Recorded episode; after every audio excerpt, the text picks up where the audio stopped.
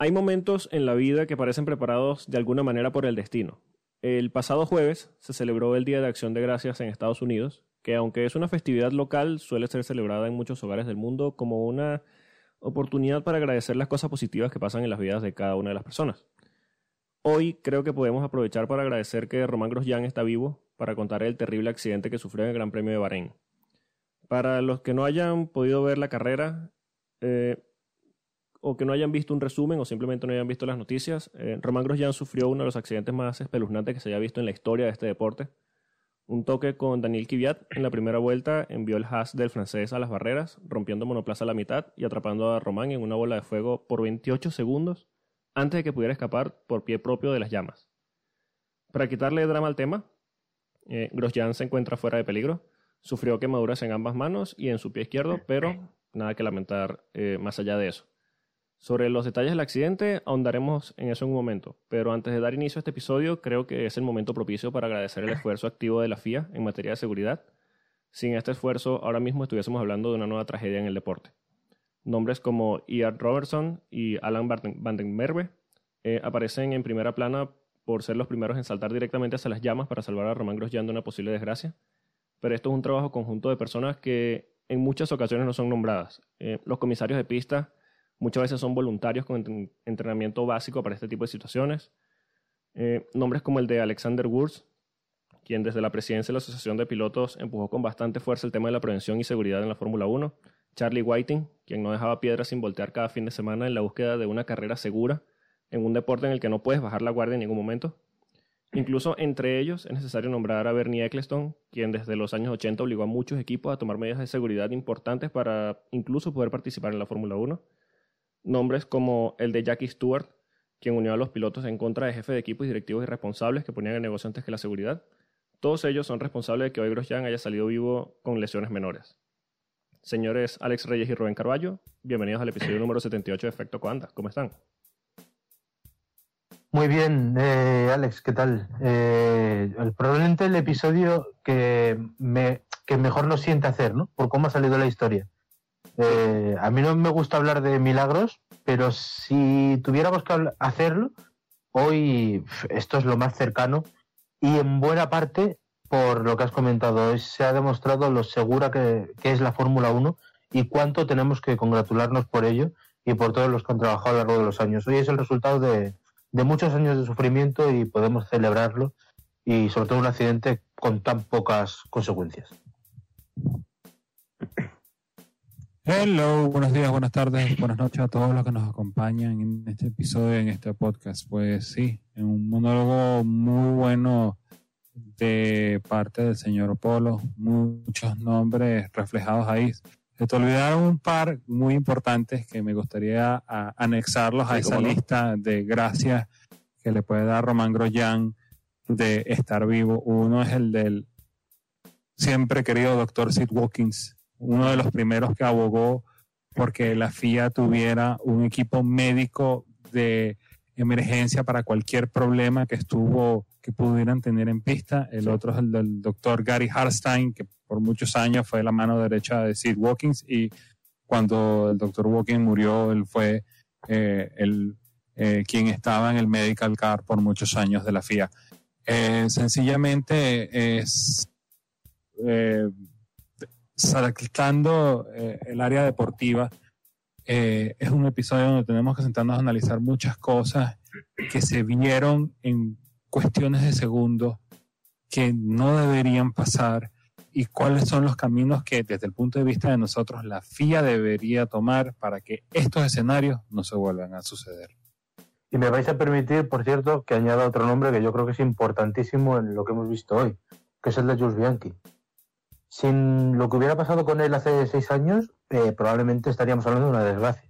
Sí, de, hecho, de hecho, la, madre de, Jules Bianchi, eh, no recuerdo a qué periodista fue, pero le escribió al periodista. Sí, a, Julián Fabro, el, comentarista de Canal por Francia. Eso. En directo. Le comentó, le escribió en directo para decirle que una de las cosas que agradecía era que se tomaron medidas en base a lo que pasó con Jules Bianchi una de estas medidas, por supuesto, es el Halo, que hoy en día salvó a Román Grosjean, porque lo hablaba con Rubén antes de, empezar a grabar.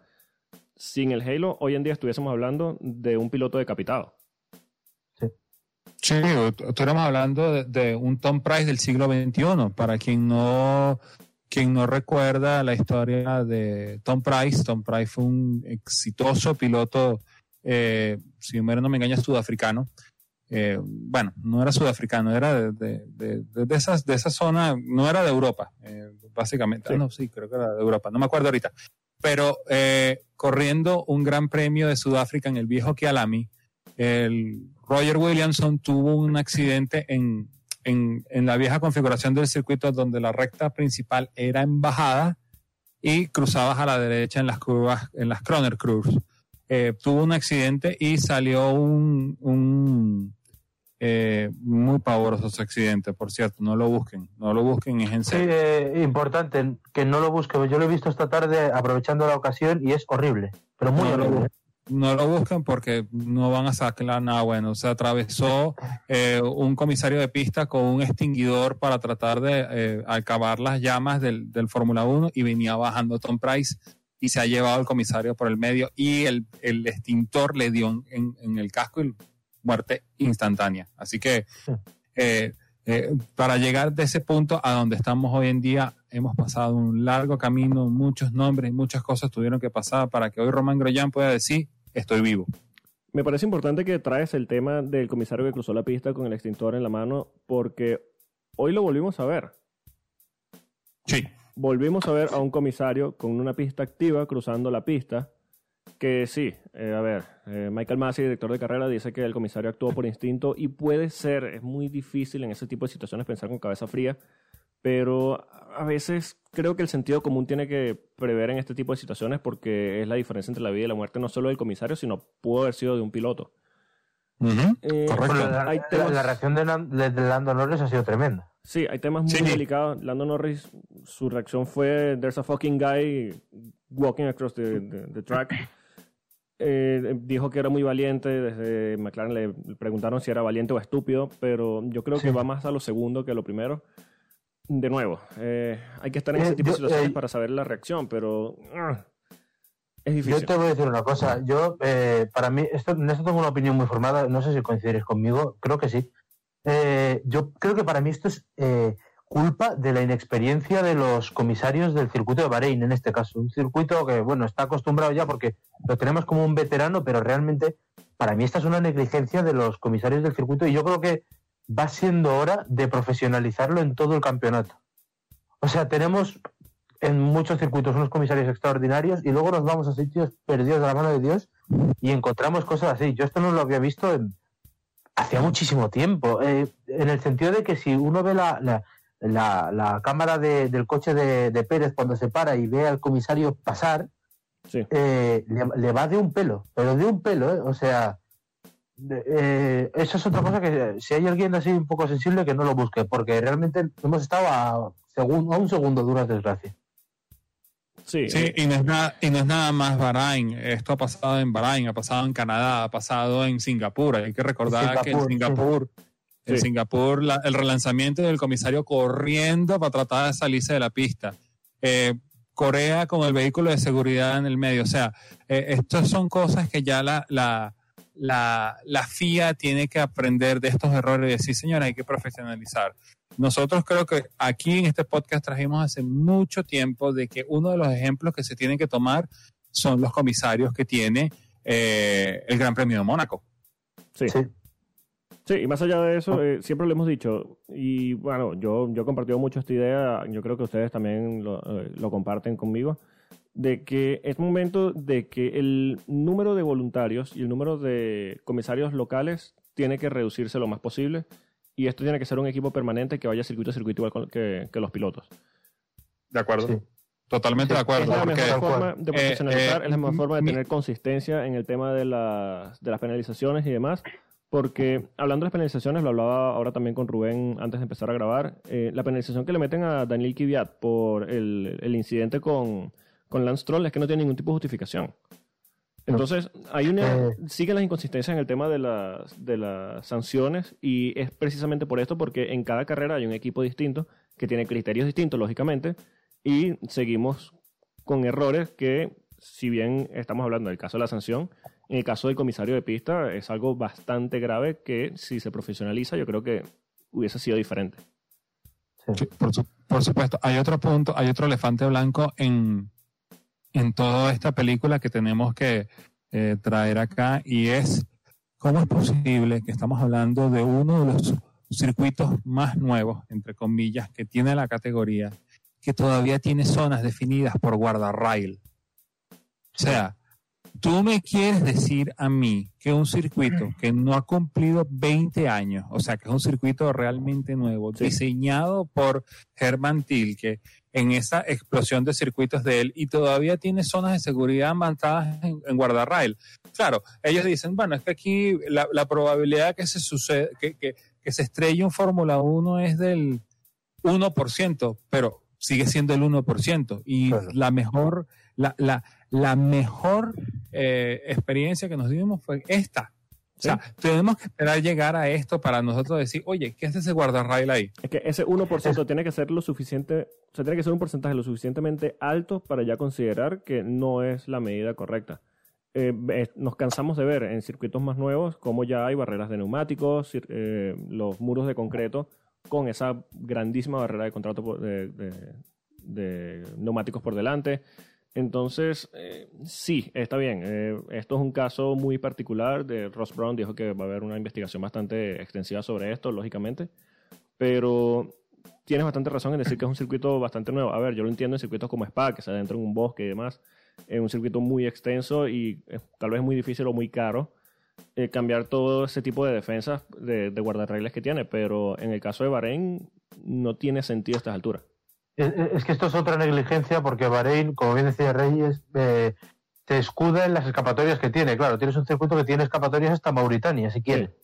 Pero de repente te encuentras con lo que ha pasado hoy, con una cosa tan inusual, que ahora ahondamos en el accidente, pero eh, y en las razones y en todo, pero al final lo que te queda es eh, que ha, pasado lo que tú no creías que iba a pasar, y al final te encuentras con esos guardarraíles que son eh, un absoluto peligro. Eh, yo lo que no entiendo es que en pleno siglo XXI cualquier circuito, y yo, yo aquí soy que intento ser más serio, o sea, para mí no hay ninguna razón en la que tú uses guardarraíles. Precisamente yo creo que no lo hacen por lo que tú has dicho, Polo, porque es muy caro.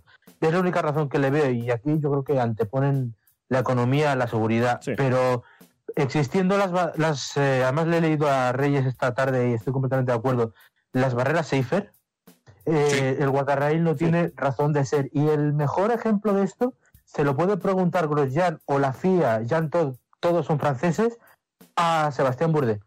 Le salva la vida una barrera safer en Indianapolis 2017. Si llega a ver un guardarrail o otra cosa, está muerto. Exacto. Por lo tanto. Y, y, para los que no conozcan lo que es la tecnología Safer, es una tecnología que se desarrolló para eh, la categoría NASCAR se desarrolló tras la muerte de Dale Earnhardt padre. El accidente de Dale Earnhardt padre fue un accidente eh, casi... de años, ¿sí? Sí, no, y, fue un accidente eh, donde el vehículo se estrelló casi de frente contra una pared de concreto.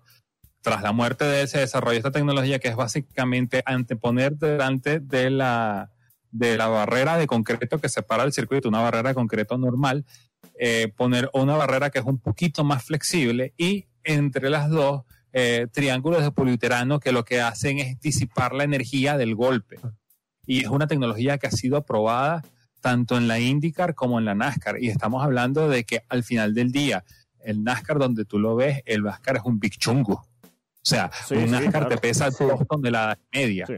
Entonces, eh, realmente es una tecnología que ha servido y, y, que económica hasta cierto punto de ponerlo. Lo demás, que si tú no lo quieres poner es por negligencia. Claro. Sí, y, de, que de verdad que tienen muchísimos ejemplos. En IndyCar tienen, pues, yo que sé cuánto llevamos sin muertes, nueve años. En NASCAR llevamos el tiempo también. Eh, este año mismo pudimos tener en Daytona una muerte que eh, igual con un guardia rail, bueno, igual no, con un guardia rail no lo cuentas. En fin, tenemos grandes ejemplos. Sí, y es que eh, es un tema de, simplemente eh, negligencia en este caso y creo que en el tema de seguridad siempre se tiene que pensar lo peor. Eh, a ver, a mí me recuerda mucho el, el- este caso de Grosjean, que sí, es muy raro que la, la barrera falle de esta forma y se meta el monoplaza básicamente partiendo la barrera a la mitad. Pero tiene que haber alguien que vea la barrera y diga, oye, esta división entre los paneles de la barrera está justo a la altura de la cabeza del piloto. Claro. Y si pasa algo que un piloto pegue de frente y la barrera se rompe y queda a la altura de la cabeza, ¿qué puede pasar? Porque es que además esas barreras que son básicamente de zinc pueden romperse y convertirse en una navaja como lo que pasó con el accidente de rally de, de Robert Kubica, Kubica, correcto. Sí. que es otro que no murió, no sé, de milagro, pero casi pierde la mano e incluso el brazo, porque esa misma barrera, igual guardarraíles, se convirtió en una cuchilla que atravesó básicamente, bueno, esquivó el motor del, del, del, del- coche de conducción en ese momento, pero estuvo a punto de, de- de matarlo, básicamente. Sí. Pudo haber Además que pasado lo fíjate, mismo. en, en el caso de hoy, tienes lo peor que le podía pasar a un guardia a un guardarraíl, que es que se abriera Sí, y se quedara como dos cuchillas y tú pasas por ahí y, y que baje Dios a verte. es que mira, hay Porque si tema- se rompe, por ejemplo, la parte de arriba, bueno, todavía puede salir y más o menos. Y, y hoy, lo que decíamos antes, ha sido el halo. Sí. Ha abierto la- el, el guardarraíl y bueno, ha evitado que, que, que, que- que le decapite. Pero si no, bueno. Pero es que precisamente pensando en, en lo peor, y perdona Reyes que te, que te interrumpa, eh, pensando en lo peor, y si hubiese pasado lo de hoy y justo el guardarrail doblado queda sobre el halo y no permite que Grosjean pueda salir. Bueno, eso la- bueno, eh, problemas de evacuación ha tenido Stroll. Es que hoy hemos visto lo mejor y lo peor del halo. Exacto. Ha tenido un problema de, de evacuación bastante grave que de hecho tardó bastante en salir de monoplaza. Bueno, y es que, es que lo, el problema del Halo ya lo habíamos visto, lo que pasa es que lo habíamos visto en otra forma. Eh, básicamente, el, el golpe de, de, de Daniel Kivat a Dan Stroll eh, es, lo, mi- es una copia del carbón de lo que hizo Pastor Maldonado con Esteban Sí, Gutiérrez. un homenaje muy bonito, Es- por cierto. Un homenaje muy bonito, de verdad que sí, muy, muy, muy bonito, pero bueno. Detallazo. Eh, em, Sobre todo, encima, provocado por Stroll. es una maravilla, es un- la doble pirueta. Eh, pero fíjense que cuando le pasó a Nico Hulkenberg en, en Abu Dhabi, sí. eh, que, el, que el guardarrail, el, el, el Renault quedó apoyado sobre el guardarrail, eh, Hulkenberg no tenía cómo salir, además le decía, I'm hungry like cacao. Sí, estoy boca arriba O sea, de una, sí. una vaca. Exacto, entonces el, el, el detalle, o sea, ¿qué es lo que quiero zanjar yo hoy aquí, right here, right now? Que yo creo que se acabaron las discusiones de que si el Halo es bueno o el Halo es malo. El Halo probó que sirve. Esa discusión se acabó. Puede, claro, exacto, puede, puede tener sus problemas de evacuación, como hemos visto, pero al final, en la práctica, ha salvado una vida y es lo más importante. O sea, ya no puede Exacto. haber dudas a este respecto. el concepto del Halo sirve. Eso es lo que quiero traer hoy ya para que esa discusión más nunca se toque en la vida de que, Sí. bueno, es que sí, es que no, no, salva vidas. Y sobre todo, que sirva para callar, porque claro, muchas muchas de las razones que dan para decir que el oro no sirve es que es antiestético. Bueno, esa tontería se puede acabar ya también. Sí, es que Ya, aquí lo hemos dicho, mira, el halo es feo, el halo es pesado, lo que sea. Hoy eso no importa. Sí, exacto. Y se acabó. O sea, no hay debate, no hay debate. Se acabó, el halo está allí y se va a mantener y va a estar por los siglos de los siglos hasta que aparezca una tecnología mejor. Pero siempre va a estar allí. El halo, de nuevo, salva vidas. Hoy salvó a Roman Grosjean de una desgracia que pudo haber sido muy, muy, muy fea. Y mm, bueno, eh, básicamente eso, lo que dices, se zanja el y- tema. Y, y hablando de todo esto, si nos centramos en el accidente, eh, hemos comentado la, la investigación que tiene que eh, hacer la FIE. Eh, fíjate, si uno ve los datos del accidente, son, son terribles: 53G, 221 kilómetros por hora. Sí. Ha salido solo con, con las quemaduras que tú comentabas antes, eh, Polo, pero sobre todo yo para mí destacaría. Yo creo que hay dos cosas que, que igual, que, bueno, que no nos podemos explicar y que la FIA lo tendrá que decir en su momento. La primera, cómo se parte ese coche por la mitad, que es absolutamente inusual, y la segunda, eh, el combustible, que decían que bueno, se podía haber roto el depósito. Yo he leído dos teorías. en Sky me parece que han comentado las dos. Eh, Martin Brandel decía que podía ser por los colectores del motor y Parun Chanjoka decía que mm, se habría roto eh, por el impacto el, el, la bomba de gasolina, el depósito de gasolina, pero realmente son dos eh, cosas muy raras. Sí, Ted Kravitz dijo en Sky Sports que confirmó, ahora de nuevo, esto lo dice Ted Kravitz, no hay ninguna comunicación oficial que confirme o desmienta esto, pero él dijo que Sí, o confirmó. sea, eh, que, que la gente se centra que esto va para meses, ¿eh? Las investigaciones de la FIA suelen ir. Exacto, hay una investigación que seguro llevará meses, tal vez más de un año, así que esto queda solo en lo que dicen los periodistas que están en el, en el, en el circuito en este momento. Eh, Ted Kravitz dijo que pudo confirmar él que el depósito de combustible no, había, no se había roto y que lo que estaba en los colectores es lo que se ha incendiado. Eh, lo que está en los colectores suele ser entre 2 y 3 litros de combustible y yo no soy ningún experto, pero no creo que 2 o 3 litros de combustible generen una explosión de esa forma. No creo, no, no sé, no sé, yo no soy experto de nuevo, no quiero entrar y ahondar o asegurar algo, pero me parecería bastante extraño esa cantidad de, que esa cantidad de combustible genere una explosión de, esa, de ese calibre. No, es que hay, que hay que hay que recordar una cosa, Polo. Estamos hablando de la Fórmula 1 donde el refueling está eh, baneado.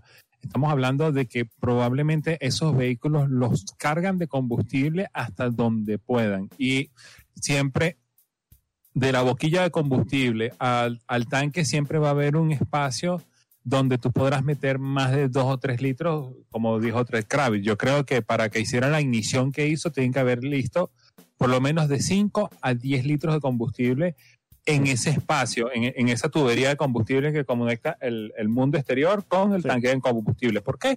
Porque eso es lo que se llama como el- el- el- la reserva. Pues esa es la reserva mínima que te da en tal caso de que te quedes sin combustible. Sí. Y eh, es, es un, es una cosa que la FIA obviamente tiene que ponerle mano dura porque básicamente de, quién es la culpa de que estemos haciendo eso es la culpa es de la FIA. En el sentido los ingenieros siempre van a buscar la vuelta de cómo eh, eh, cómo ganar una ventaja sobre eso como lo hizo en su época eh, Benetton quitándole lo- los filtros a las boquillas de combustible que sucedió con el incendio de Jos Verstappen en, en, en Alemania en el año 94.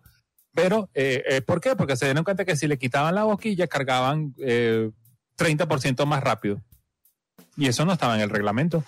Sí, no está en el reglamento, pero es lo que tú dices. La FIA debe prever este tipo, este tipo de trampas, entre comillas, porque no son trampas, son lagunas en el reglamento, y velar un poquito por la, la seguridad en ese aspecto. Ahora, en cuanto a que el monoplaza se haya roto a la mitad, hay que recordar que el monoplaza o los monoplazas en general de Fórmula 1 están básicamente hechos para destruirse o básicamente explotar en caso de un impacto grande. Lo único que debe mantenerse intacto debe ser la celda de supervivencia o el monocoque eh, que es lo que ha salvado a, a Román Grosjean. Eh, en este caso muy particular ha sido la defensa la que picó el monoplaza a la mitad, el monocoque no falló. Eh, No, la, la supervivencia fue entera. Es más, hay que recordar a la gente que el- un Fórmula 1 es básicamente es como un, es como un, es como un Lego. sí, Tú tienes, vas a tener tres zonas, eh, tres zonas definidas en un, en un coche de Fórmula 1. Tienes la celda de supervivencia, que es donde están ancladas, donde va el piloto y están ancladas las suspensiones delanteras, los alerones, todo eso. Tienes el, la celda de combustible que va entre el piloto y el motor y tienes la parte trasera, que eso es toda una unidad completa, o sea, motor con suspensión. En caso de un, de un escenario, el vehículo hizo lo que tenía que hacer, tenía que de- diseminar la energía en todas direcciones. sí, o sea, separar alguna tiene que ir el motor, el motor por un lado, el, la celda de combustible por otro y, el mono, y, el, y la celda de supervivencia por otro lado. Y eso fue lo que pasó. Ahí se demuestra que los diseños de la Fórmula 1 2020 funcionan a nivel de seguridad. Sí, de hecho, a nivel de seguridad, previendo este, este, este tipo de, de accidentes o impactos mm, con grandísima fuerza, en este caso 53G, eh, de hecho, el, tanque de combustible no es un tanque rígido como suele ser en cualquier eh, carro de calle, cualquier eh, carro particular, eh, sino es, tienes más una especie, es más una especie de bolsa que pueda ser maleable ante cualquier impacto sin que se rompa. De hecho, si no me equivoco, no estoy 100% seguro en esto, creo que es de Kevlar, eh, para que no se, se perfore eh, en este caso de, un impacto, que haya alguna tralla que, pueda eh, impactar el, tanque. Por esto dicen que no se ha roto el tanque de combustible. Si hubiese sido rígido, por supuesto que se hubiese roto. por un impacto de ese tamaño, más que el monoplaza se pica justo en la zona donde está el, el tanque de combustible, pero de nuevo, en este caso están hablando de que es simplemente el combustible es lo que estaba, que, que hizo ignición finalmente, fue lo que estaba en la parte que conecta desde la salida del tanque de combustible hacia el motor. Habrá que ver, bueno, eh, de nuevo, hay que esperar la, la investigación de la FIA, va a pasar meses, eh, por supuesto lo vamos a estar comentando en nuestras redes sociales para, para que lo sepan, porque podría salir o mientras hacemos la siguiente temporada de Efecto Coanda o entre temporadas, no sabemos. Esto va a llevar mucho tiempo, así que no, no podemos dar una fecha definida.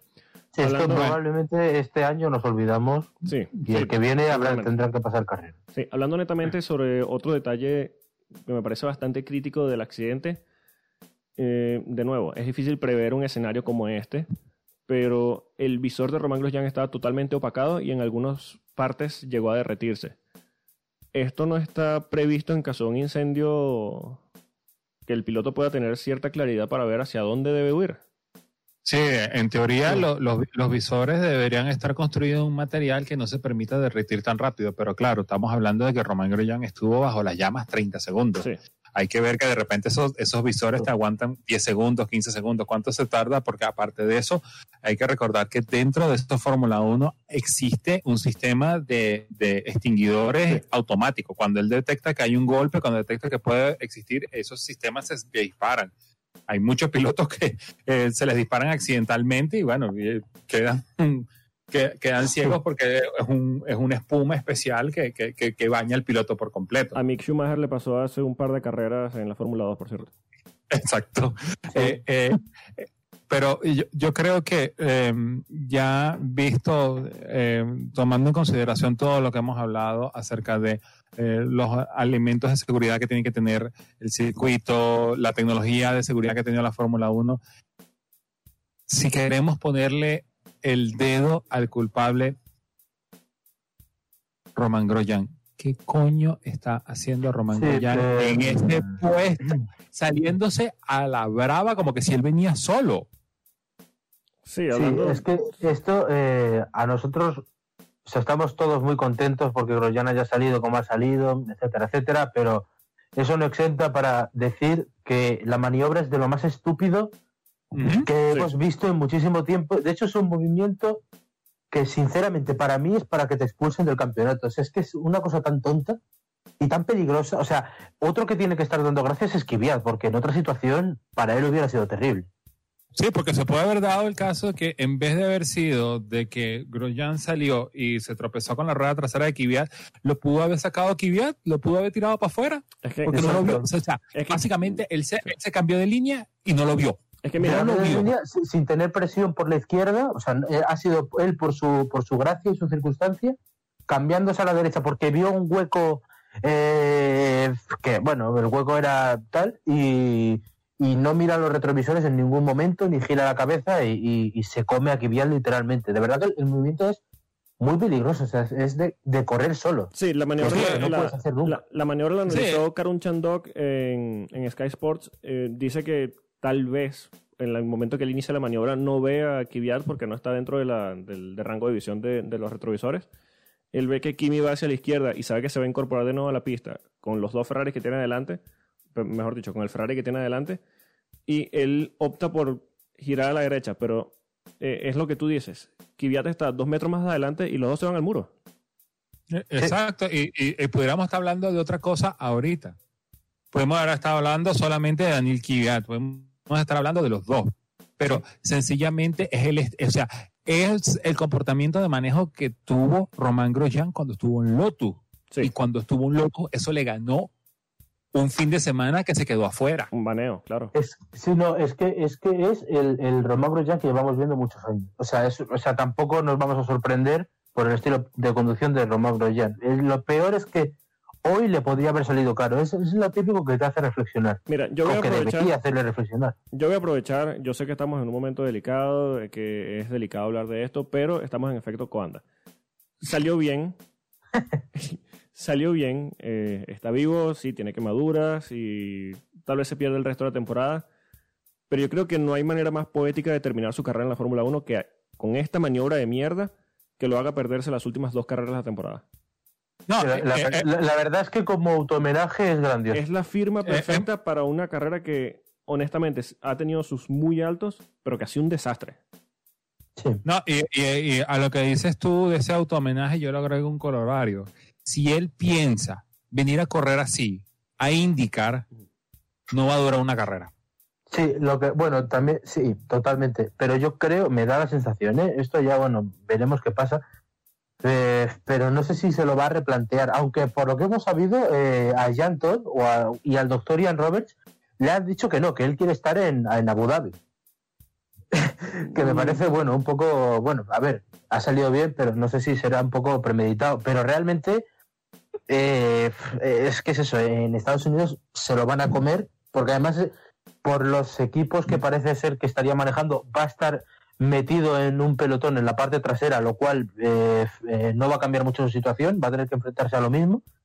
Y si va así, además que Estados Unidos no es cualquier cosa, es que imagínate hacer esto en un óvalo, es que no puedes hacerlo. No, es que yo, yo quiero que yo quiero que juguemos la imaginación de que Roman Goyan haga esta jugada en un óvalo, en unas 200, en unas 500 millas de Indianápolis, saliéndose de la línea interna para ir al medio y no se da cuenta que detrás venía Brian Hunter Ray. Exacto, a 380 por hora. La, explosión va, se va a ver, se va a ver hasta en la casa de Rubén. Sí. No, pero es que más allá de eso, si él piensa ir de, de esta forma tan descuidada a, Estados Unidos, no tiene que haber consecuencias para que, o sea, no tiene que chocar a alguien más para que él mismo vea las consecuencias. En Estados Unidos claro, es eh, que, hay un código ni siquiera teníamos que haber llegado a lo de hoy, pues imagínate eh, que no madura y va por otra. No, y en Estados Unidos no sería la primera vez que se ve que un piloto es imprudente y los demás lo echan al muro a propósito como para que, hey, no estás en tu casa. No, es que, es que además la, la, el, el, rumor mill con, con, con Román Grosjean es que está, él está negociando con eh, AJ Foyt, que, que, Foyt es una leyenda, es un tejano, una leyenda de la IndyCar. Este sí lo va a agarrar y lo va a estrellar, lo va a agarrar por el pecho y lo va, lo va a estrellar contra la pared. Tú vas a destruir mis coches. Tú viniste a destruir mis coches. Esto lo hace en San Petersburg en la primera carrera y en la segunda igual se están replanteando si corre. Eh, exacto, a menos que la cartera que tenga él sea enorme para que él vaya a correr en Estados Unidos a, tirarse todos los chasis. Eh, por, cierto, eh, hay, otro, hay otro aspecto que quiero traer antes que empecemos el, tema acerca de un piloto de Fórmula 3 que... Ah, sí, por supuesto. Rubén, tú tendrás el nombre porque se me olvidó ya del... del... no, sé si quiero, no sé si quiero decirlo. Eh, sí, por favor, dilo. Pasa que estoy buscando el. Ya, ya. Eh, me va a aquí ah, de Leda, de Leda, aquí está. Oh. Alessio de Leda. Sí, eh, básicamente este para, que lo conozcan, es un piloto italiano que pagó su asiento en la Fórmula 3. Eh, sí, literalmente la única razón por la que hoy en día, ahora mismo, a, la hora a la que estamos grabando, sigue siendo piloto. Sí, exacto, porque paga, por su asiento. El chico, bueno, Reyes, explica tú, porque no, bueno, Alessio de Leda es un piloto de Fórmula 3 que eh, eh, básicamente es la versión 2.0 de Lord Mahavir, de Mahavir Raghunathan. O sea, el hombre está en Fórmula 3 y todo, nadie se pregunta, todo el mundo se pregunta cómo Carrizo llegó ahí. O sea, bien, sabiendo de que ahí eh, tú tienes que pasar del karting a la Fórmula 1600, a la Fórmula 2000, Fórmula 3 regionales, hasta llegar a la Fórmula 3 oficial, que es lo que era GP3.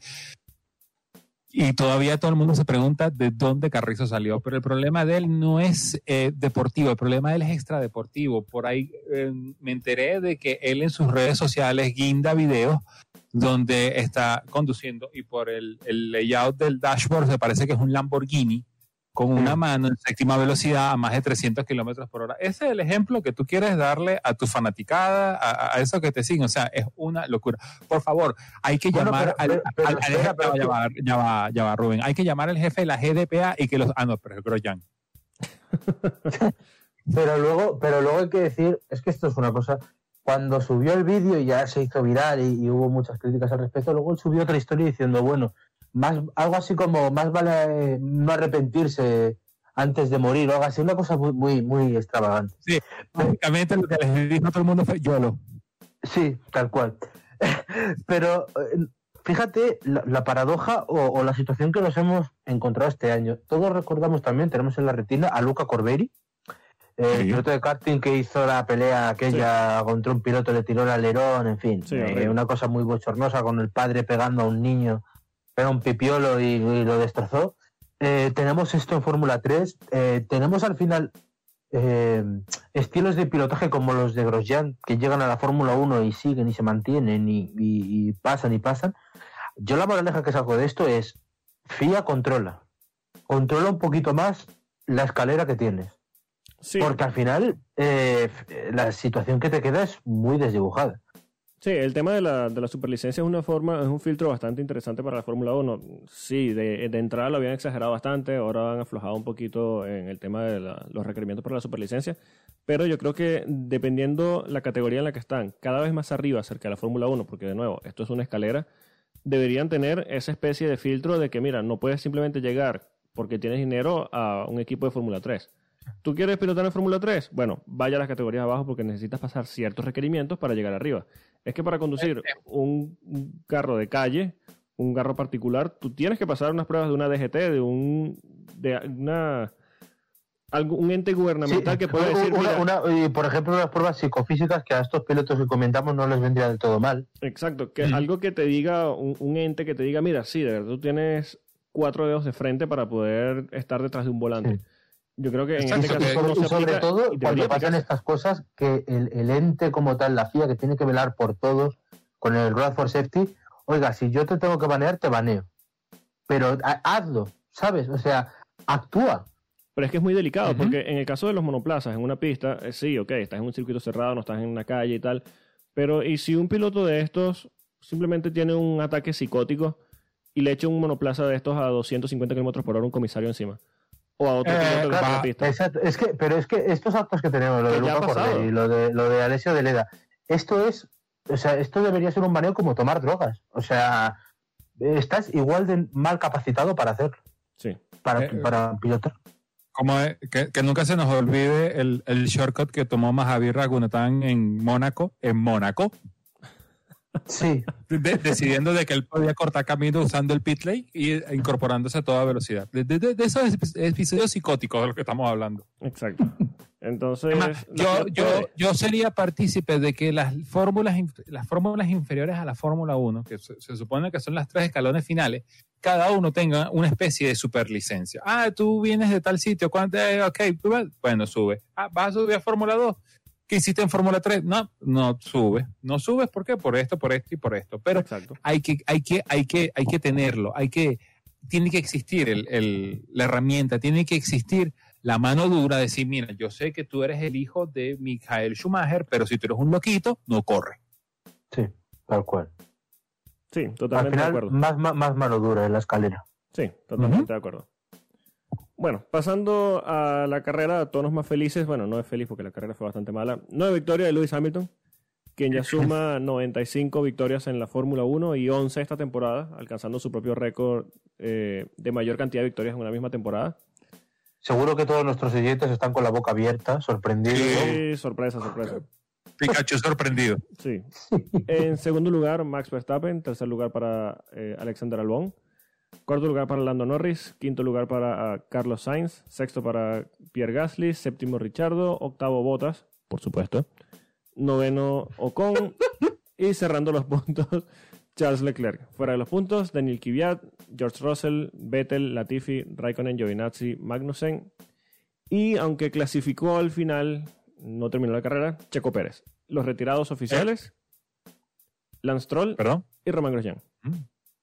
Empezando por el principio, F en el chat para Checo Pérez, porque uh, pobre Checo. Pobre Checo, pobre Checo. Pobrecito.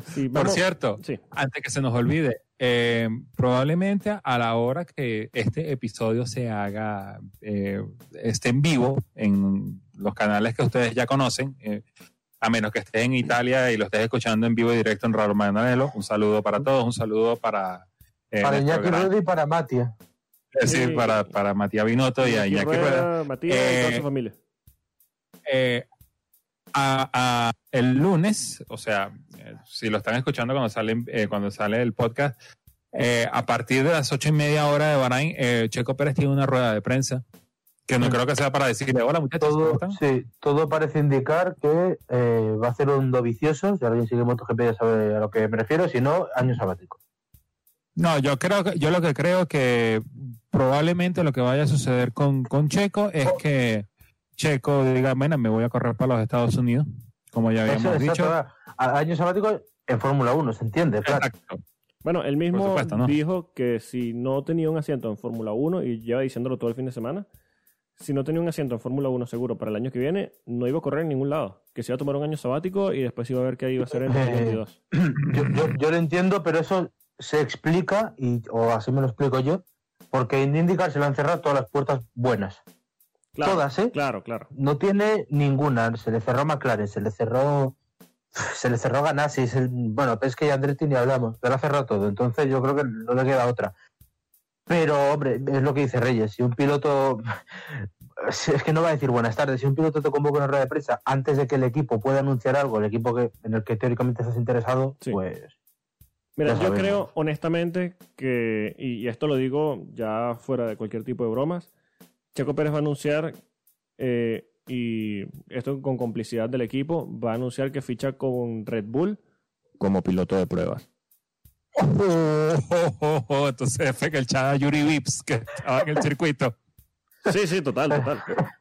Lo llevaron de más, paseo. Si, si, si, si Red Bull va a fichar a, a Checo Pérez para eh, que se convierta en piloto de prueba, por favor, el martes que el señor Helmut Marco ponga la carta de renuncia porque el proyecto de él de la escalera de pilotos no sirve.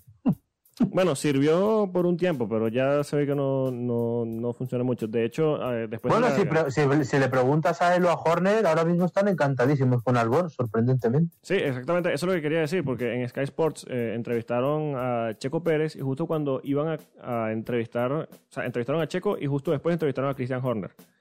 Eh, justo en ese cambio de, de- de- entre uno y otro, Horner y, y Pérez se dieron la mano.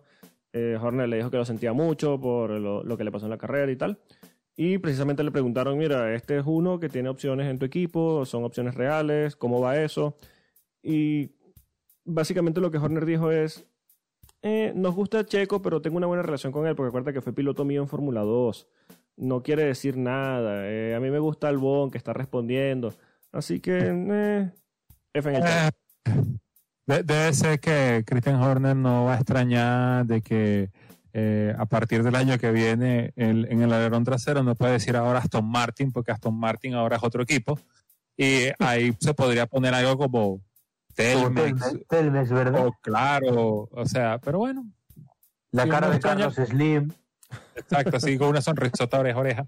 Sí. Pero, en, en fin, eh, bueno, si se quiere quedar un año más con Albón, bueno. Ya que estamos adelante. hablando de esto, repente, eh, le quiere dar la misma oportunidad que no le quiso dar a, a. Pierre Gasly.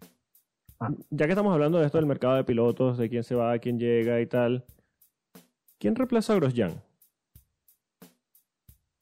Hombre, Mazepin, ¿no? Nikita Mazepan. Claro. Nikita. Además, co- además, como en Fórmula 2, la verdad es que lo está haciendo últimamente bien, para lo que nos tiene acostumbrados. Sí. Hasta que insulte a Gunter Steiner en Bahrein el año que viene, o en China o en España. Mira, en España ya le habrá insultado, me imagino. Sí, De momento todo bien. Sí, lo más seguro es que sea eh, Nikita Mazepin más eh, viendo que esa es la escalera lógica del equipo. Pero Mm, a mí me no tanto la escalera lógica, Sí, bueno. Eh, acuérdate que el señor Mazepan carga real. Claro, claro. Sí, mucho. Me refiero a Es, que la, es es la- el, la escalera de Jim Haas pidiendo, Exacto. pidiendo auxilio. es el primero en la Ma- recámara tomando en cuenta Es la más, nosotros, tenemos varias escaleras en ese aspecto. Tú puedes tener la escalera lógica que puede usar, por ejemplo, eh, eh, Ferrari con sus pilotos jóvenes. Tienes la escalera que puede usar eh, Renault. Bueno, esa escalera se perdió porque, bueno, Sí, eso no vamos a agarrar más jovencito. Agárrate La- Fernando Alonso. La escalera puto amo. Un saludo a Fernando que nos está escuchando seguramente. Y esta de es la. Y escalera. enhorabuena por el test de rookie, Fernando. eh, exacto. Eh, y esta es la escalera de, de, de Lorenz Stroll. Se acabó. Claro. Sí, sí, exacto. Esa es la escalera que ha usado Lance Stroll, que ha usado eh, Nicolás Latifi y Que que la ojo. usa Nikita Mazepan. Que ojo, Ah, Lawrence Stroll no usa escalera, él tiene ascensor. Ah, bueno. Por, por supuesto. Por supuesto. Sí, sí, eh, esto es terrible. Yo lo decía más que nada porque siempre hay especulaciones de, de- o había especulaciones de con ese doble asiento libre de Haas para el año que viene que podría subir eh, Mick Schumacher. Pero yo creo que ahora que tiene el, el título en su mano, ahora que ha sacado un poco más de ventaja, está a 14 puntos de ventaja de, de, Ilott, eh, yo creo que se preferiría en este caso centrarse en ese título de Fórmula 2 porque también corre allí. Y no creo que, que lo vayan a subir. Lo- Pero siempre existe ese morbo de ese apellido Schumacher que pueda subir tal vez antes de lo, de lo, de lo pensado.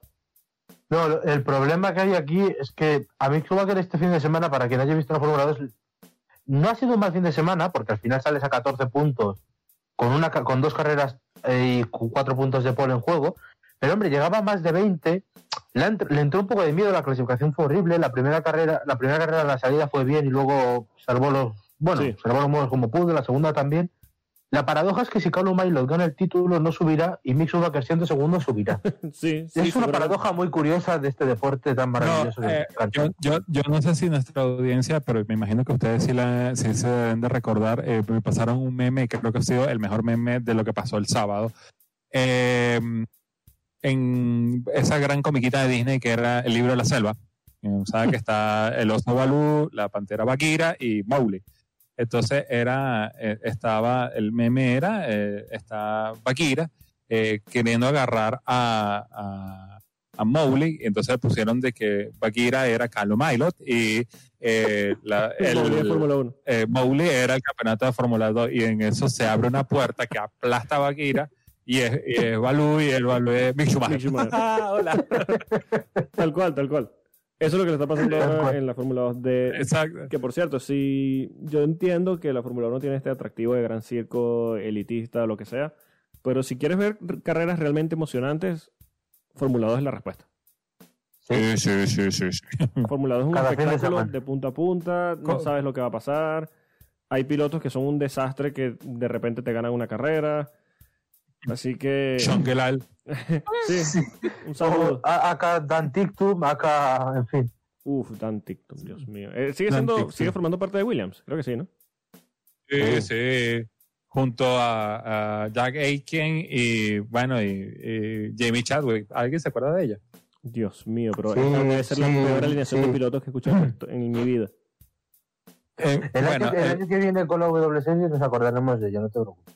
Eh, bueno, eso sí. Sí. Eh, pero lo, lo que es interesante que bueno, que hay, hay una hay una situación muy variopinta en, en, en la Fórmula 2 y la Fórmula 2 siempre te da para eso, esos ganadores extraños. Por ejemplo, aquí nosotros estamos hablando de una dictadura hasta cierto punto de eh, Lewis Hamilton ganando 11 carreras de 15 posibles Sí. y en la, en la, en la carrera larga de la Fórmula 2 te gana Felipe Drugovich. Sí. Sí, sí. O sea, como que... ¿qué? De hecho, tenemos, de hecho, en la temporada, me parece que tenemos más- 10 ganadores ya, ¿no? Sí, sí, sí. sea, eh, eh, eh, háganselo de ejercicio para el año que viene. Sí, sé que es complicado porque a veces eh, para los que están en Europa es muy temprano y lo- para los que estamos en América es más temprano todavía. Sí, y, y Sí, además el, el- el calendario de la Fórmula 2 del año que viene no nos lo ha puesto fácil en general. No, es horrible. Pero háganse, háganse ese ejercicio, o sea, se lo recomendamos nosotros. Van a salir con una sonrisa en la cara cuando lleguen a Abu Dhabi y probablemente sin dientes porque o, o sin uñas porque eh, probablemente van a llegar a Abu Dhabi y todavía hay como cuatro posibles que pueden ser campeón de Fórmula 2. Bueno, te voy a contradecir esa teoría.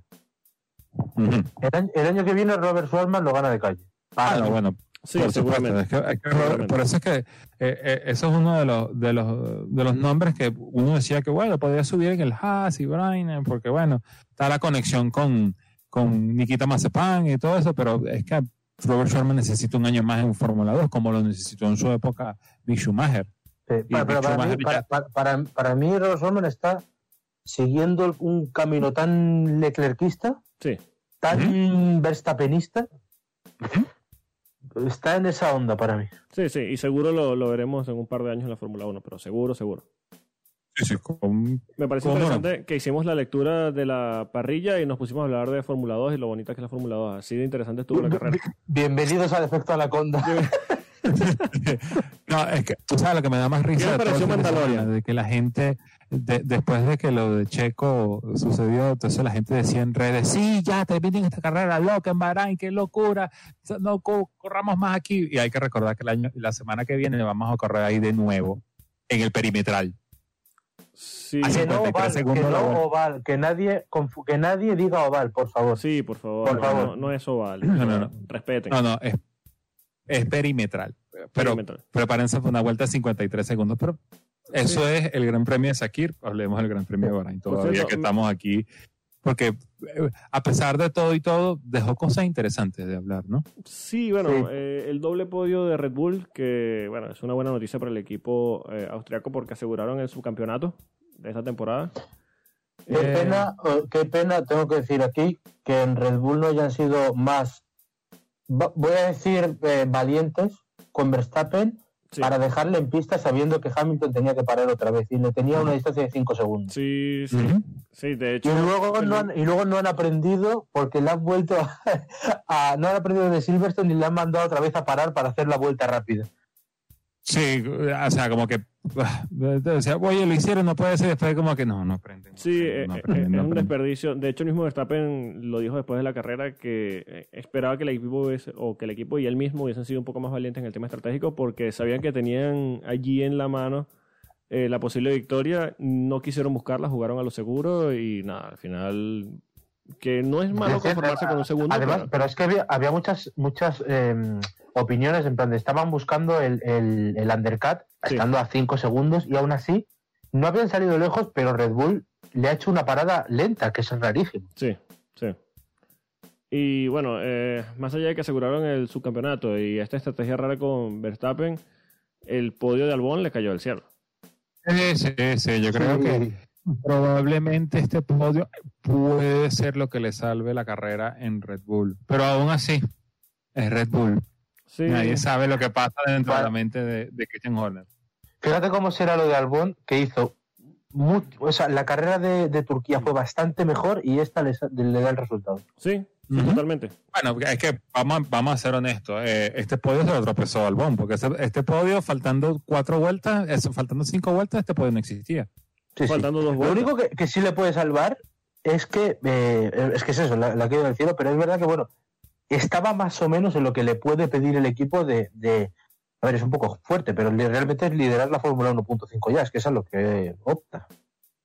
Eh, ¿Sabes lo que, lo, que, lo que es más irónico? Que, que el que le puede salvar la carrera a Alexander Albón en Red Bull Casi Pérez. Pérez, sí. Sí, tremendo. De hecho, hay, mira, uno siempre tiene que, que mirar, o por qué uno siempre tiene que mirar estas cosas fuera de la Fórmula 1, pero hay una cuenta parodia en Twitter que es buenísima, de Chacho López. Yo creo que no debería decir nada más. Un Pero, saludo a Chacho López Un saludo a Chacho a López que nos nuestros está escuchando. compatriotas mexicanos. Sí, eh, que eh, soltaron un tuit tremendo cuando eh, Checo estaba empezando a, a- con posibilidades de podio y decía, eh, ¿en qué posición te gustaría ver terminar a Checo Pérez? Bajaba como cuatro líneas y decía, a mí en cuatro. Upa. No, el, el, lo mejor, lo mejor del, del- lo mejor de toda esta historia fue que a mí me tocó ver la carrera este, este fin de semana, me tocó verla por la señal de, de Fórmula 1 para Latinoamérica, que los, los derechos los tiene ESPN. Lo con siento el, mucho por ti. El crew de, de que estaba en Fox por 3, o sea, con Fernando Sí. Tornelo, estaba el Chacho López y estaba Juan Fosaroli, un gran amigo de esta casa que nos sigue y él sabe que nos sigue y nos escucha. Lo que pasa es que él no quiere venir. Sí, Juan se hace el loco. Un saludo, Juan. Y saludo, Juan. escucha, Y- Juan faltando como, como, como cinco vueltas, bueno. Bueno, se viene el podio de, de, de, de- del Checo Pérez, qué emoción. para- Y pum, granadea al motor y después tratando de explicar de que no fue un comentator's course. El, el- el mal del comentarista, ¿eh? Sí, sí, sí. Sí, Una sí, yo cuando lo escuché digo, eso no se dice, y de repente, ¡pum! Sí, Ah. y ya está. Bueno, otra de las buenas noticias del fin de semana es el buen resultado de McLaren. Norris y Sainz terminaron en cuarta y quinta posición. Una Sí. grandísima carrera de Sainz particularmente, además, porque largó decimoquinto. Y Menudo bueno, tiro en el pie el sábado, ¿eh? sí, horrible. Ujú. Eh, cometió un error que, bueno, Pero bueno, al final, mira, mira el carrerón que hizo y yo creo que cementa más ya la imagen de pilotazo que tiene en la Fórmula 1. Y bueno, Sí, eh, se frotan las manos en eh, o- oficialmente McLaren dice que lo que se pasó fue que se bloqueó uno de los, uno de los frenos traseros cuando estaba llegando a la primera curva, pero encontraron un número de Italia marcado ahí en el, en el, en el display. Sí, había un sello allí. hace- sí, alguien así como eh, pronto, Carleto. Pronto. Carleto. Sí, así como que para que te vayas preparando para la semana que viene, para el año que viene. Spinal. ¿Te, te puedes creer que me acabo de dar cuenta de que el año que viene va a haber dos Carlos en, en Ferrari? Tremendo. Que no había quedado hasta ahora. Demonios. Sí, sí. eh, que- Sí, que- que- no, que- sobre, todo, Carletos. sobre todo está, está- está- está bueno para los ingenieros cuando están molestos. Ah, Carleto, pero which one? Uy, sí. Sí. Which one? Bueno, Pero pa- sí. para. pa- Gran yo- fin de semana, perdón, Rubén, gran fin de semana de, de McLaren. Creo que este fin de semana puede cementar ese primer puesto en la Fórmula 1.5 o el tercer puesto en la general, porque eh, tras los doble cero que se marcó Racing Point y el gran premio tan malo que tuvo Renault, wow, eso fueron, ¿qué? Fueron 20 puntos que sacó McLaren contra, ¿qué? ¿4 o 5 que sacó Renault? Sí. 22, 22 de McLaren por eh, 6 y 8 de Renault. Sí, por 8 de eso. Renault y 0 de, de Racing Point. Yo iba a decir justo eso. Para mí, eh, yo confiaba mucho en Renault. La, la carrera ha sido mala. De hecho, eh, casi, casi le da un infarto a nuestro querido Abiteboul cuando ha visto a Ricciardo y a Ocon pelear, por cierto, sin ninguna estrategia de equipo, porque Ocon yo no sé dónde quería meterse cuando a Ricciardo claramente le iba a adelantar y si no iban a hacer que la adelantara, yo No, me parece que he visto hoy que Ricciardo, aquí tenemos un dicho, eh, bueno, como llevamos una hora de programa se puede decir que, que Renault es una casa de puta Sí. y, y realmente y realmente me ha parecido súper eh, acertado porque yo no he visto ninguna disciplina ahí. Pero quitando eso, eh, efectivamente para mí es, o sea, le- yo confiaba en Renault, han fallado y McLaren yo creo que ha cerrado el tercero claramente. Vamos, me- Sí. Bueno, ya no le Eh, puedo poner la- el la- check. lo que le queda lo que le queda a Renault todavía bueno esa esa ida a ese regreso a, a- a ese Bahrain eh, versión perimetral que de repente pudieran sacar y, y esto es un término muy muy muy muy de la prensa venezolana de la prensa deportiva venezolana que podrán ir a Bahrain a sacar petróleo No, por favor, íbamos bien. Precisamente a Bahrein, ¿no? Sí. Sí, por eso, por eso. Entonces, de repente, y eh, extender la pelea hasta Abu Dhabi. Pero si Renault no tiene una carrera buena el próximo domingo, Sí. No, es una, una gran Es que, noticia. bueno, fíjate, fíjate, son eh, 171 McLaren, 154 Racing Point y 144 Renault. Están a 27 puntos. Sí, ujú, por eso. eh, es una estocada bastante interesante porque además parecía que McLaren se estaba viniendo abajo eh, este final de temporada. Porque de hecho lo comentamos aquí, pensábamos que ya estaban con, con la mirada puesta en el monoplaza 2021, eh, la unidad de potencia Mercedes y tal. Eh, lo hablamos aquí, las últimas carreras habían tenido un bajón importante y mira, aquí respondieron y de hecho parece que tienen ya ese tercer lugar en la mano. Tomando en cuenta cómo estaba McLaren hace un par de años, esto es un notición. por supuesto. De hecho, yo creo que es casi, es Eh, casi mejor noticia para McLaren estar a 100 puntos solo de Red Bull, que al fin y al cabo ni tan mal, Sí, que estar en tercera posición. O sea, las dos son muy buenas. sí, total. Sí, que yo creo que es mejor, el- el- el- ¿cómo es? Es la mejor eh, palmada en la espalda que te puedas dar. No nada más que digas, bueno, vas a terminar el campeonato tercero o cuarto, sino de que estás a 100 puntos del segundo. Sí. Bueno, eh, continuando, Gasly hizo otra gran carrera terminando en sexto lugar. Y se nota más que es una gran carrera porque se contrasta con su compañero, con Daniel Kvyat, quien hoy recuperó su modo torpedo y aunque no tuvo culpa en el incidente de Grosjean, sí que bueno, se lanzó su mejor homenaje a Pastor Maldonado y en la misma pista que Crash Thor volteó a Esteban Crash Gutiérrez, Kvyat hizo que Stroll terminara con las ruedas de Racing Point hacia arriba. Sí, el- el- como el- donde, donde Crash Tour eh, decidió que este era donde iba a ser el vuelo inaugural del Air Gutiérrez. Exacto. Dejó Yo, su bueno, marca y bueno. Yo- Yo de este Eh. tema solo reiterar que para mí, yo, eh, si Kvyat necesita un amigo, aquí lo tiene, porque para mí no tiene ninguna culpa. No Sí, sé a dónde iba eh, nuestro querido Stroll. cerrándole, eh, eh, iba Viat con tres ruedas en el piano y una a punto y de repente se le echa encima. Bueno, pues nada, pues a volar. Sí, allí bueno, en ninguno de los incidentes pues. tuvo culpa, honestamente. Ni- ninguno de los Sí. incidentes tuvo culpa, pero bueno. Y bueno, y, los 10 segundos de nuestro querido Michael Masi también de cara a la galería, bien tirados también. Sí, Eh, no tiene ningún tipo de... Eh, de lo- eh, eh, con Gasly lo único que yo puedo agregar es que hay que recordarle al señor Pierre de que no se pueden mover los modos del motor. En la última vuelta así como que te están persiguiendo. Quiero más potencia. Eh, ¿Cómo te lo explico? Sí, eh, porfa, Sí. cállate. Eh, no, ahí hay un botoncito que no le puedes dar porque ese botoncito no existe, pero si lo presionas no va a pasar nada, ¿ok? Apartando este tema de, de que Hamilton ha ganado todo y tal, ¿no les parece que el piloto de la temporada es Gasly? Sí, Entre, definitivamente. entre él y Leclerc, ¿eh? tengo mis dudas. Yo lo pondría entre él, Leclerc y Sainz. Ojo, hay Sí. que tener en cuenta también que en el campeonato de pilotos eh, Norris está un puntito por encima de Sainz, que esa lucha entre los dos pilotos de McLaren está brutal. Pero yo creo que entre Gasly, Sainz y Leclerc está el mejor piloto de la temporada. Apartando bueno, a Hamilton, por hoy- supuesto. Pero Y si hubiera ajá. que meter un cuarto en discordia, y fíjate que te lo estoy diciendo yo, Checo. Sí, también, también. Hay que ser justo con hay, que recordar, hay, que, hay, que, rec- hay que recordar una cosa con Checo. Checo hasta esta carrera creo que era el tercero o el cuarto en la, en, en la tabla de pilotos, ¿verdad? Checo, si no le hubiese estallado el motor, hubiese sido ya el tercer Sí. piloto del campeonato. Sí, de hecho, bueno, que está, está, está quinto con 100 puntos a dos de Ricciardo y eso, con las circunstancias. Pero él empezó el Gran Premio de Bahrain entre cuarto y tercero, por ahí, en, en esa frontera. Y hay que recordar, Sergio Pérez se perdió dos carreras por COVID-19. Exacto. Exacto. Sí. O sea, eh, a- ustedes me traen a, a, a, Charles Leclerc y yo sigo viendo de que, coño, esta no fue la, la versión más fina de Charles Leclerc que, que trajo No, no, no para lo este fin es. de semana. No es. Y de hecho, bueno, Leclerc solo tiene tres temporadas en la Fórmula 1. Eh, es verdad que, Pero- que Pérez lo que ha demostrado este año es no para despedirse, por, decirlo de alguna manera. no. No, tal cual.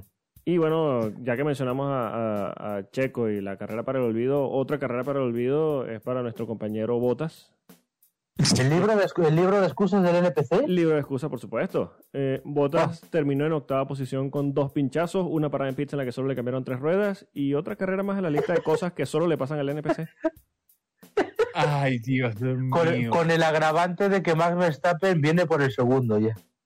Es que, mira, Sí. lo, lo- exacto. Lo grave de este asunto, eh, y quiero pararme un segundo en esto de la parada en pista en la que solo le cambiaron tres ruedas. le pusieron unas ruedas usadas de las que sospechaban que tenía un pinchazo. Y adivinen qué, tenían un pinchazo. Entonces, el hombre terminó la carrera, sí, bajo safety car, terminó de octavo de milagro, porque es que esas ruedas tenían un pinchazo. Y, y ya le había tenido una parada al principio porque tuvo un pinchazo. Porque tuvo un pinchazo. Entonces, Sí, un- pero fíjate la, la carrera, o sea, pero es que el inicio de la carrera es grandiosa también, porque tiene un pinchazo, le paran, se queda atrás, no puede con Vettel durante cinco vueltas, sí.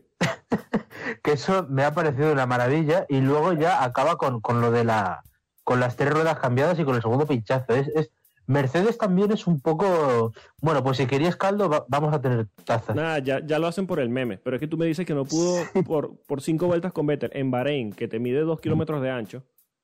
Sí, No me jodas. No, no, no. con la mí- mí- potencia de ese Ferrari. Si, si es una, No, si hay no, una es que a pista mí- en la que puedes a mí, lo que me- a mí la, la- la risa que me da con, con- con- con esa pelea entre Vettel y, y Bottas es que tienes eh, un piloto que es probado, eh, ganador en esta temporada, en uno de los mejores coches de la historia de la Fórmula 1 contra un tractor y no lo puedes pasar.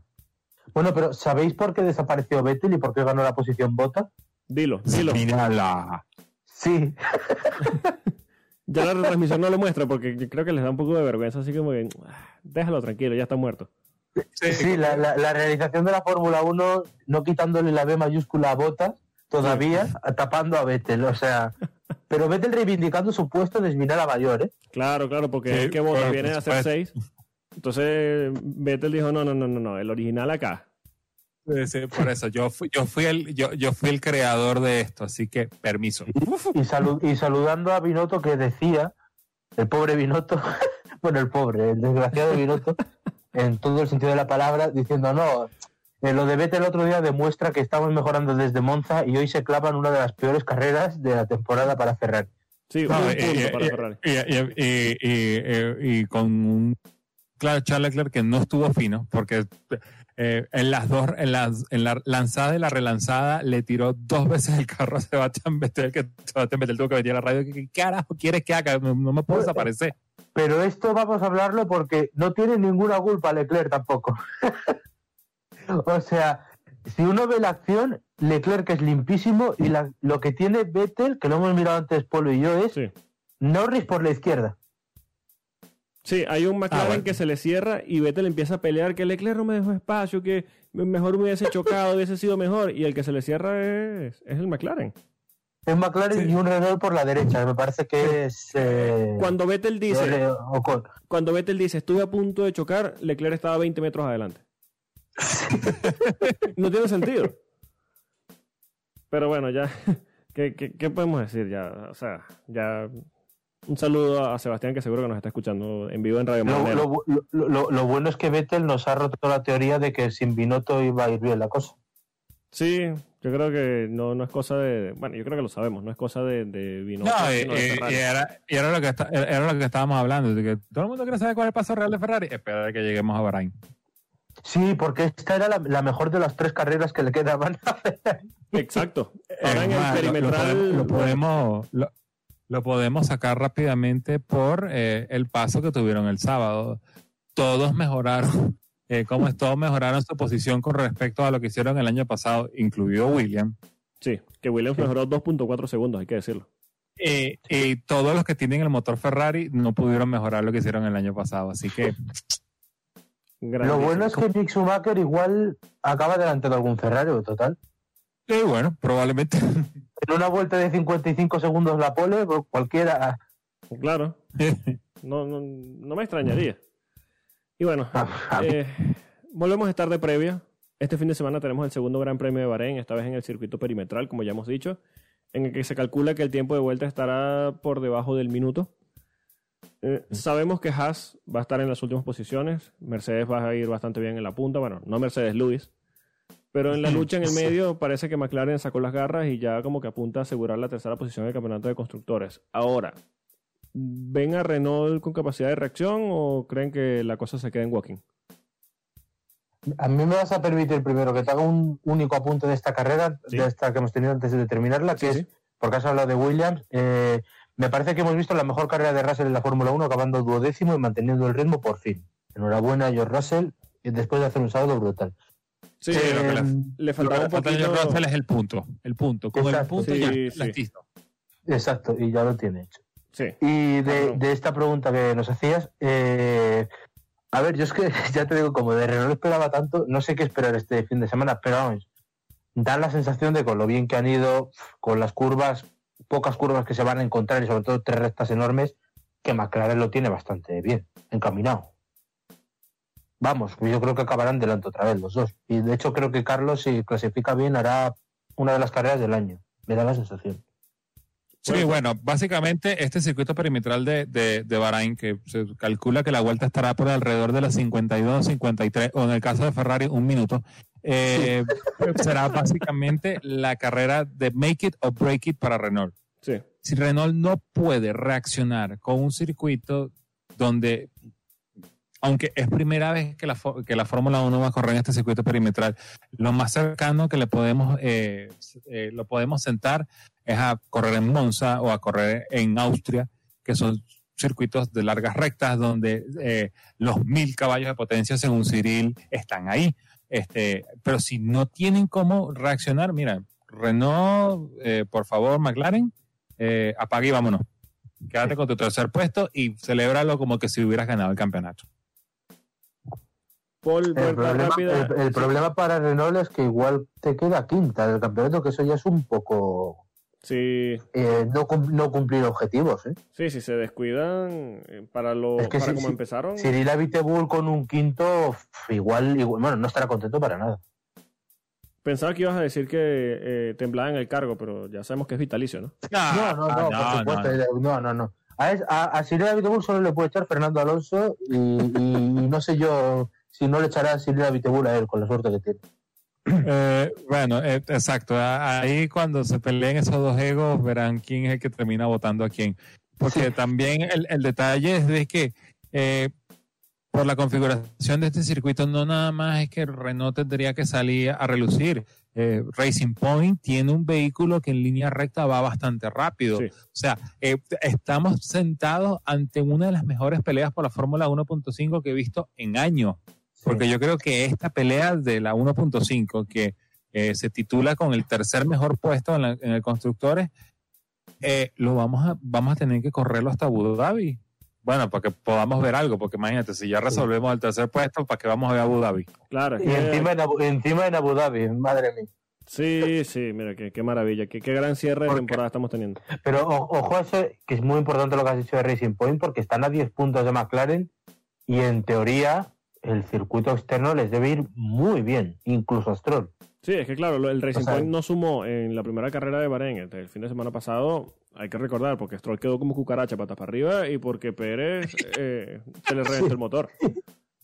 Eh, eh, Pérez decidió lanzar una granada al motor Mercedes a ver qué pasaba. a ver qué pasaba. Porque si no, sí, Por, Stroll. por cierto, sí. ¿cuándo fue la última vez que nosotros vimos un motor de esta generación reventar de esa manera? Yo creo que Malasia 2016. Hamilton. Hamilton, sí. Creo. Sí. Porque, aparte no fue recuerdo una, una acá. reventada espectacular. Sí, en plena recta. Bueno, eh, ¿ese año no, no rompió Hamilton en una clasificación en Austria o fue un año antes? Fue en 2015. Creo que fue Mm. 2015 porque no me suena 2016. 2016 fue, lo recuerdo porque fue el, el título que les quitó Rosberg, pero no ¡Oh, recuerdo. no, no! Exacto. ¡No! Está gritando por los puntos. Sí, Que al final, si este, lo hubiese conseguido, hubiese ganado el título, pero bueno. Eh, pero bueno, en fin. eh, hay otro detalle de que yo quiero traer de este circuito perimetral.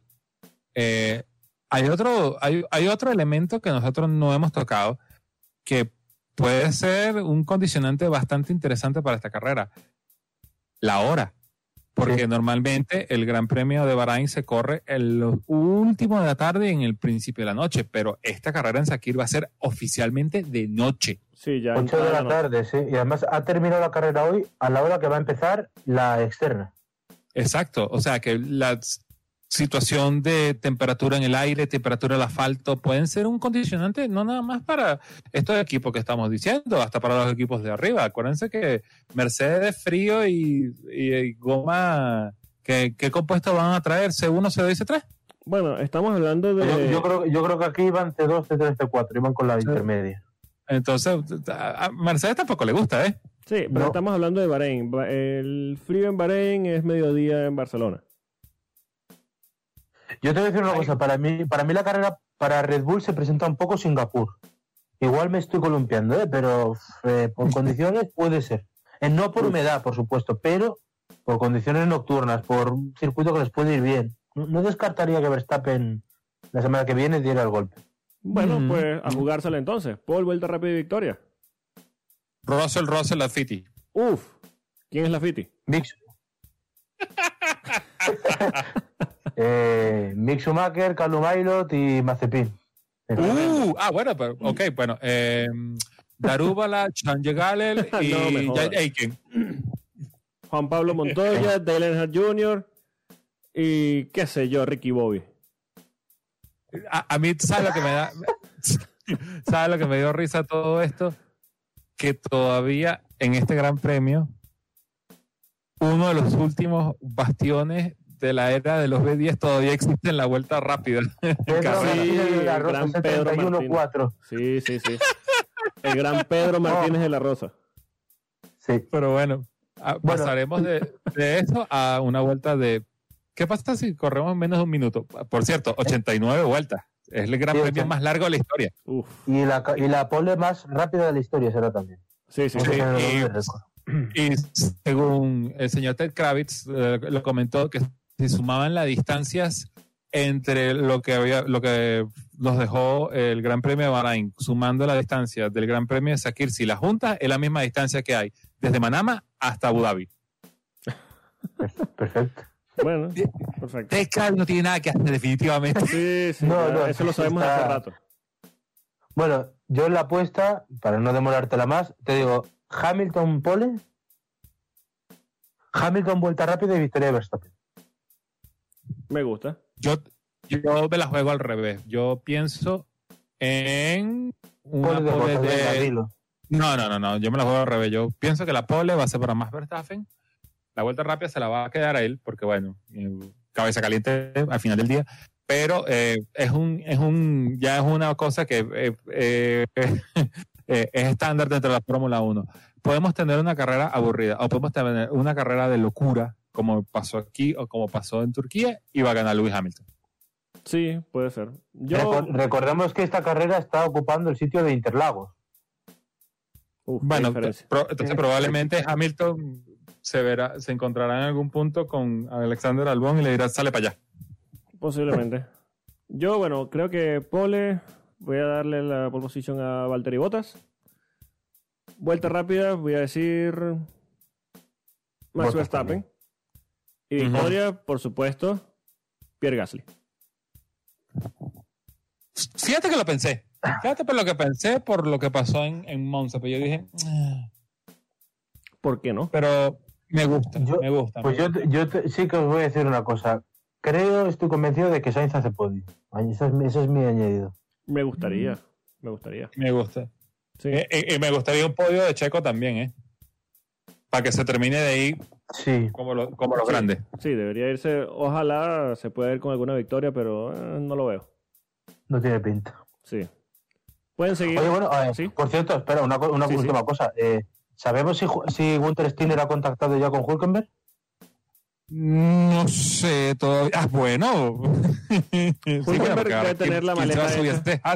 Hulkenberg debe tener la maleta hecha detrás de la puerta ya.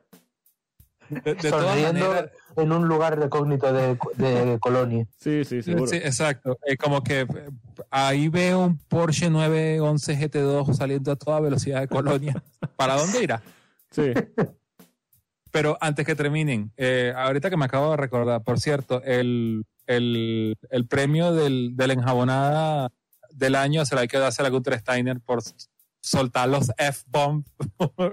Sí, sí, tremendo. Pero bueno, en esta situación eh, se le pasa. Ay, sí, está bien.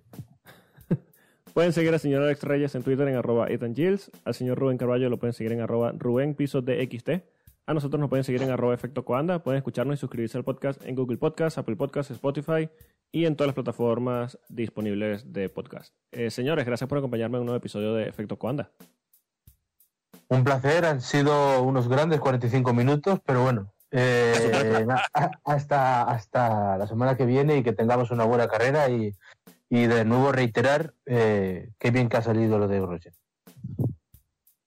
Sí, bueno, eh, afortunadamente eh, de nuevo hemos podido compartir acerca de lo que hemos eh, visto nosotros en este Gran Premio.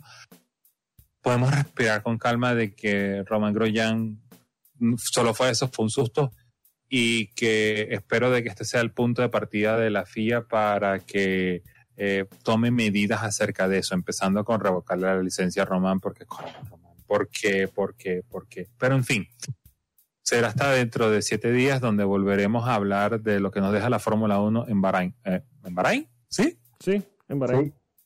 Ok, en Bahrein. Sí, de nuevo, como dicen, la, la buena noticia es que eh, ya no es un tema de si Grosjean puede volver a pilotar esta temporada o cuando sea. Es simplemente que pudo salir por su propio pie y contar, eh, contar su accidente. Eh, Mm.